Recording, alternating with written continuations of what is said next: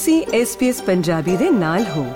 ਹੋਰ ਜਾਣਕਾਰੀਆਂ ਪ੍ਰਾਪਤ ਕਰੋ svs.com.au/punjabi ਉਤੇ।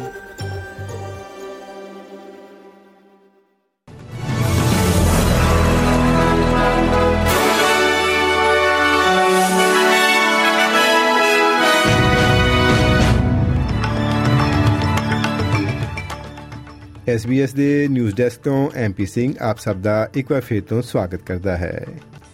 Minister for indigenous Australians Linda Burney ਨੇ ਵੌਇਸ ਟੂ ਪਾਰਲੀਮੈਂਟ ਨੋ ਮੁਹਿੰਮ ਉੱਤੇ ਦੋਸ਼ ਲਾਇਆ ਹੈ ਕਿ ਇਹ ਟਰੰਪ ਦੀ ਸ਼ੈਲੀ ਵਾਲੀ ਵੰਡੀਆਂ ਪਾਉਣ ਵਾਲੀ ਰਾਜਨੀਤੀ ਵਰਗੀ ਹੈ।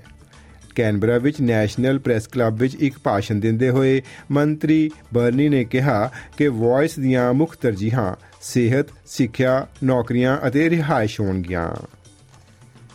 ਐਲਬਨੀਜ਼ੀ ਸਰਕਾਰ ਦਾ ਕਹਿਣਾ ਹੈ ਕਿ ਉਸ ਦੀ ਬਜਟ ਰਣਨੀਤੀ ਨੇ ਹੀ ਰਿਜ਼ਰਵ ਬੈਂਕ ਦੀਆਂ ਵਿਆਜ ਦਰਾਂ ਨੂੰ ਹੋਰ ਵਧਾਉਣ ਵਾਲੇ ਦਬਾਅ ਨੂੰ ਘਟ ਕੀਤਾ ਹੈ।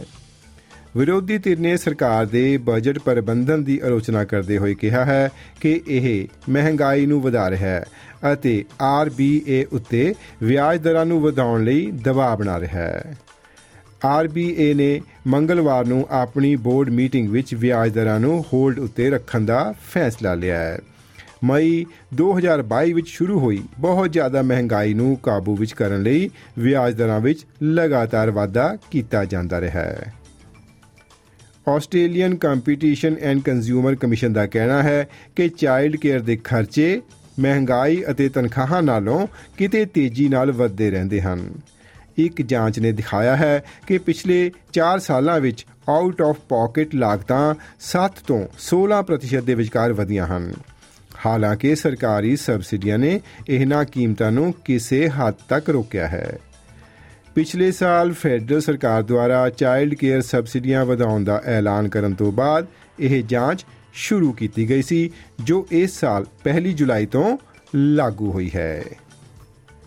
ਫੈਡਰਲ ਐਂਟੀ ਕਰਪਸ਼ਨ ਬਾਡੀ ਨੂੰ ਲਗਾਤਾਰ ਅਰਜ਼ੀਆਂ ਮਿਲੀ ਜਾ ਰਹੀਆਂ ਹਨ। ਪਿਛਲੇ ਹਫ਼ਤੇ ਇਸ ਨੂੰ ਸ਼ੁਰੂ ਕਰਨ ਤੋਂ ਲੈ ਕੇ ਹੁਣ ਤੱਕ 300 ਤੋਂ ਵੀ ਜ਼ਿਆਦਾ ਰੈਫਰਲ ਪ੍ਰਾਪਤ ਹੋ ਚੁੱਕੇ ਹਨ। ਕਮਿਸ਼ਨ ਨੇ ਬੁੱਧਵਾਰ ਨੂੰ ਆਪਣੇ ਆંકੜਿਆਂ ਨੂੰ ਅਪਡੇਟ ਕਰਦੇ ਹੋਏ ਦੱਸਿਆ ਕਿ ਹੁਣ ਤੱਕ 186 ਰਿਪੋਰਟਾਂ ਆਨਲਾਈਨ ਅਤੇ 116 ਫੋਨ ਕਾਲਾਂ ਵੀ ਦਰਜ ਕੀਤੀਆਂ ਗਈਆਂ ਹਨ। ਕਮਿਸ਼ਨ ਨੇ ਕਿਹਾ ਕਿ ਮਾਮਲਿਆਂ ਨਾਲ ਸੰਬੰਧਿਤ ਲਗਭਗ 60 ਹਵਾਲੇ ਮੀਡੀਆ ਵਿੱਚ ਚੰਗੀ ਤਰ੍ਹਾਂ ਪ੍ਰਚਾਰੇ ਗਏ ਹਨ। ਯੂਕਰੇਨੀ ਅਤੇ ਰੂਸੀ ਅਧਿਕਾਰੀਆਂ ਨੇ ਇੱਕ ਦੂਜੇ ਉੱਤੇ ਜ਼ੈਫੋਰੀਜ਼ੀਆ ਪਰਮਾਣੂ ਪਾਵਰ ਪਲਾਂਟ, ਜੋ ਕਿ ਯੂਰਪ ਵਿੱਚ ਆਪਣੀ ਕਿਸਮ ਦੀ ਸਭ ਤੋਂ ਵੱਡੀ ਸਹੂਲਤ ਹੈ, ਉੱਤੇ ਹਮਲੇ ਕਰਨ ਦੀ ਯੋਜਨਾ ਬਣਾਉਣ ਦਾ ਦੋਸ਼ ਲਗਾਇਆ ਹੈ।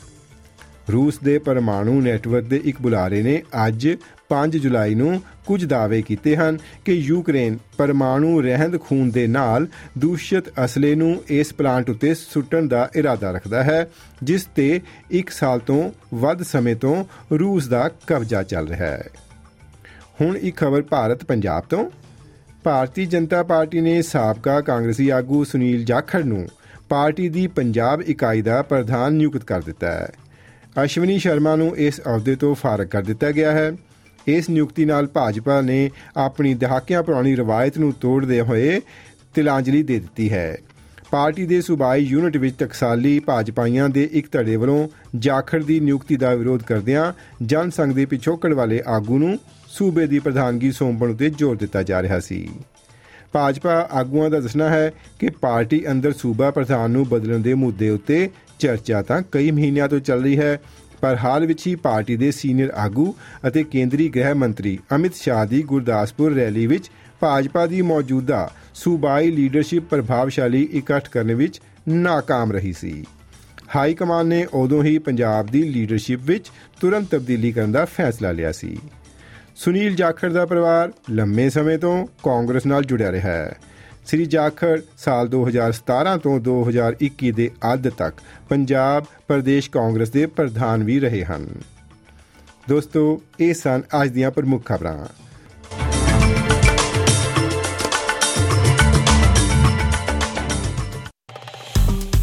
ਫੇਸਬੁੱਕ ਉਤੇ SBS ਪੰਜਾਬੀ ਨੂੰ ਲਾਈਕ ਕਰੋ, ਸਾਂਝਾ ਕਰੋ ਅਤੇ ਆਪਣੇ ਵਿਚਾਰ ਵੀ ਪ੍ਰਗਟਾਓ।